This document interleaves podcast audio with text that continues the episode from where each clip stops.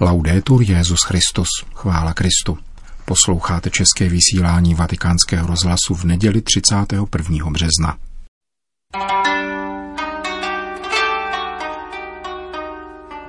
Papež v Maroku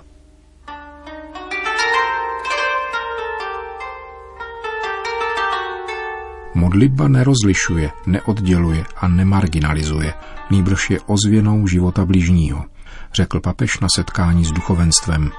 Před pokušením věřit v nenávist a pomstu jakožto legitimní formy rychlého a účinného dosažení spravedlnosti varoval papež v homílii při dnešní eucharistii, které se ve sportovní hale v Rabatu účastnilo 10 tisíc věřících. Dnes dopoledne se v hlavním městě Rabat konalo setkání svatého otce s kněžími a řeholnicemi působícími v Maroku proběhlo v katedrále svatého Petra zbudované v roce 1921 a účastnila se ho také místní ekumenická rada církví. Z celkového počtu 80 tisíc marockých křesťanů tvoří katolíci jen asi čtvrtinu. V Maroku existuje také nejpočetnější židovská obec na severu Afriky.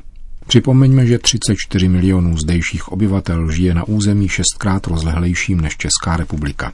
Papež ve své promluvě vyšel ze skutečnosti nepatrného počtu křesťanů v této zemi a z evangelního podobenství o božím království, které je jako kvas zadělaný do těsta. To znamená, drazí přátelé, že poslání nás pokřtěných, kněží a zasvěcených osob není určeno počty či prostory, kterých dosáhneme, nýbrž schopností generovat a podněcovat změnu, úžas a soucit – je určeno způsobem, jakým si Ježíšovi učedníci přisvojují radosti, bolesti, úzkosti a naděje těch, s nimiž žijí. Být křesťanem, pokračoval papež, totiž neznamená přilnout k nějakému učení, chrámu nebo etniku. Být křesťanem je setkání, a to setkání s Ježíšem Kristem. Jsme křesťany, protože jsme zakusili lásku a setkání. Nejsme ovocem proselitismu. Být křesťany znamená vědět, že nám bylo odpuštěno a jsme zváni jednat stejným způsobem, jakým Bůh jedná s námi. E Drazí bratři a sestry, vědom si kontextu, ve kterém jste povoláni žít svůj křest, svoje služebné poslání a svoje zasvěcení, přicházejí mi na mysl slova svatého papeže Pavla VI. z encykliky Ecclesiam Suam. Církev musí vejít do dialogu se světem, ve kterém se ocitla – Církev se stává slovem, církev se stává poselstvím, církev se stává rozmluvou.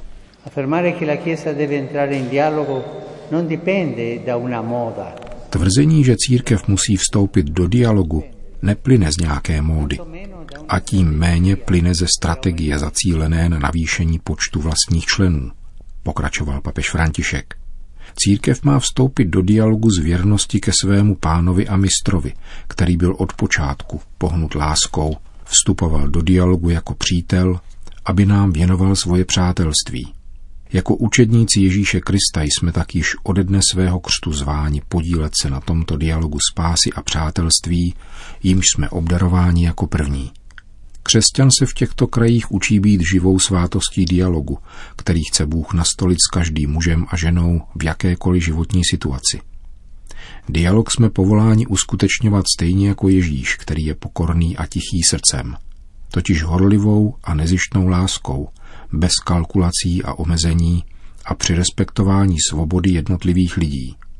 Když je tedy církev takto věrna svému poslání, jež dostala od pána, vstupuje do dialogu se světem a stává se rozmluvou. Účastní se adventu bratrství, jehož zdrojem nejsme my, nýbrž boží otcovství. Takovýto dialog spásy jsme v zasvěceném životě posláni vést především přímluvou za lid, který nám byl svěřen.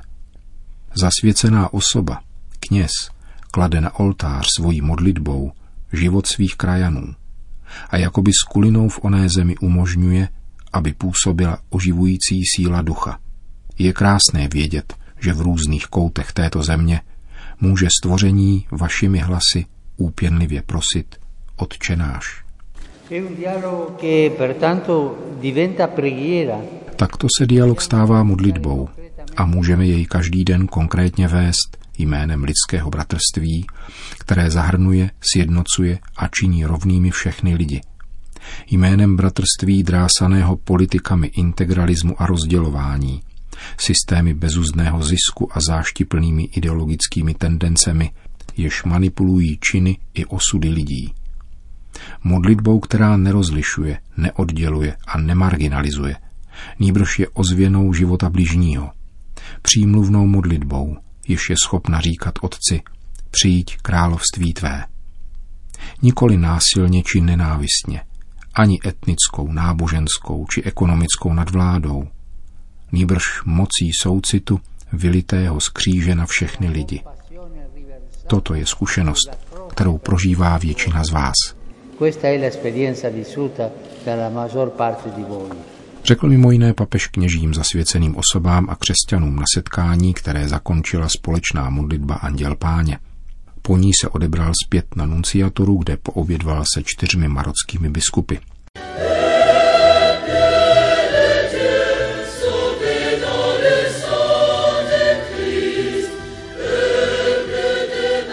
Papežova návštěva vyvrcholila Eucharistii, kterou Petrův nástupce sloužil ve sportovní hale prince Mulaj Abdeláha.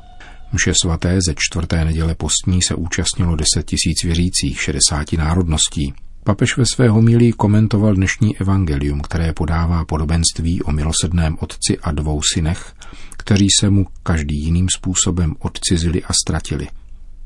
Marnotratný syn se rozhodl vrátit domů, ale jeho starší bratr se z toho nechtěl radovat – přinášíme homílí svatého otce v plném znění.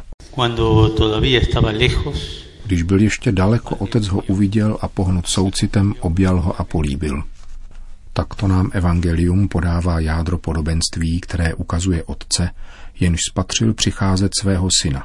Nečekal, až syn dojde domů, ale překvapil ho tím, že mu šel naproti. Toužebně očekávaný syn a otec dojatý jeho návratem. Nebyl to však jediný moment, kdy se dal otec do pohybu.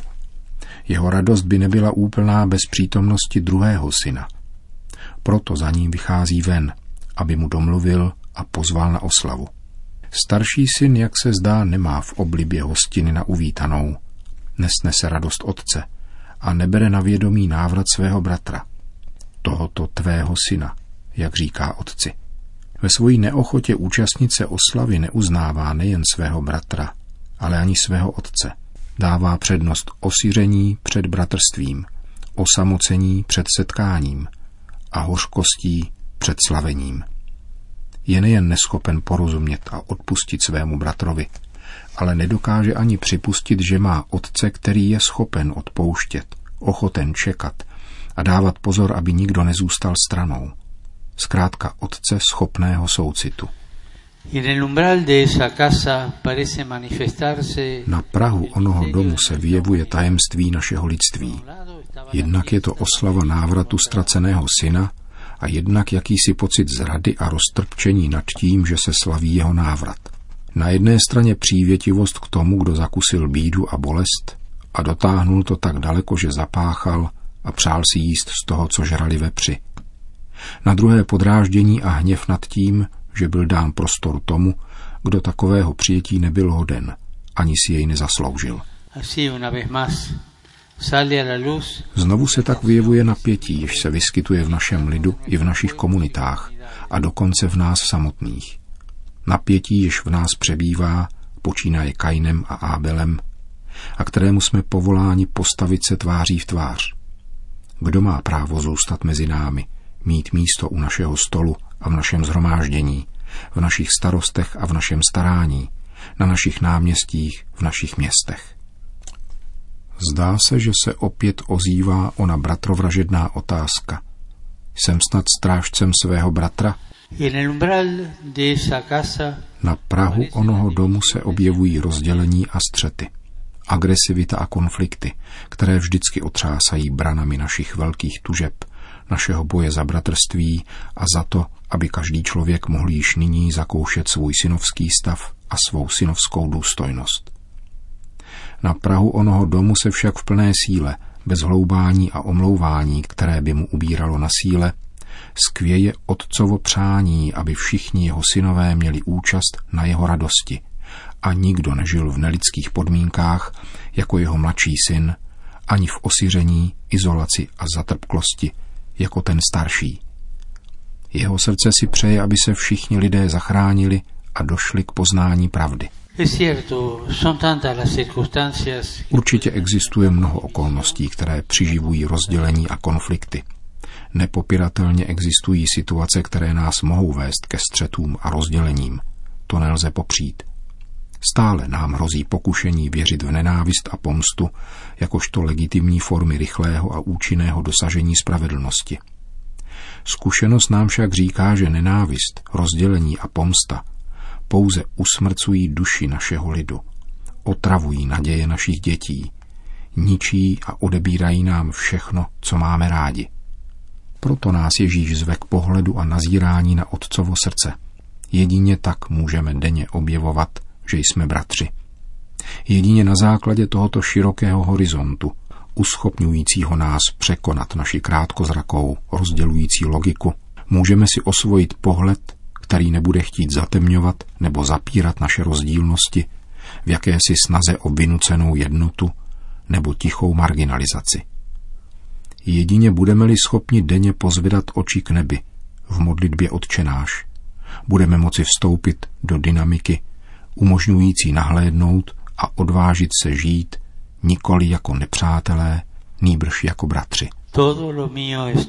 Všechno, co je moje, je i tvoje, říká otec staršímu synovi. A nemíní pouze materiální statky, nýbrž účast na samotné jeho lásce a soucitu. To je pro křesťana ten největší poklad a bohatství.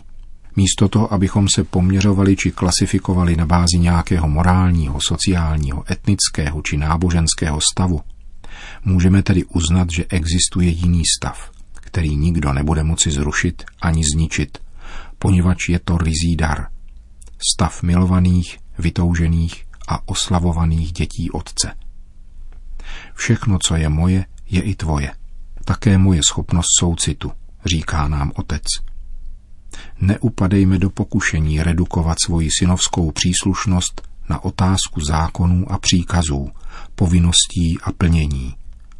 Naše příslušnost a naše poslání se nerodí z voluntarismů, legalismů, relativismů či integrismů, níbrž z lidí, kteří každý den pokorně, stále a úpěnlivě prosí, přijď království tvé. Evangelní podobenství prezentuje otevřený konec. Vidíme otce, který prosí staršího syna, aby přišel slavit slitování. Evangelista neříká nic o tom, jak se rozhodnul. Připojil se ke slavnosti. Lze se dovtípit, že tento otevřený konec naznačuje, že jej má každá komunita a každý z nás dopsat svým vlastním životem, pohledem a postojem ve vztahu k ostatním – Křesťan ví, že v otcově domě je mnoho příbytků a venku zůstanou pouze ti, kdo nechtějí vstoupit a účastnit se otcovy radosti. Drazí bratři,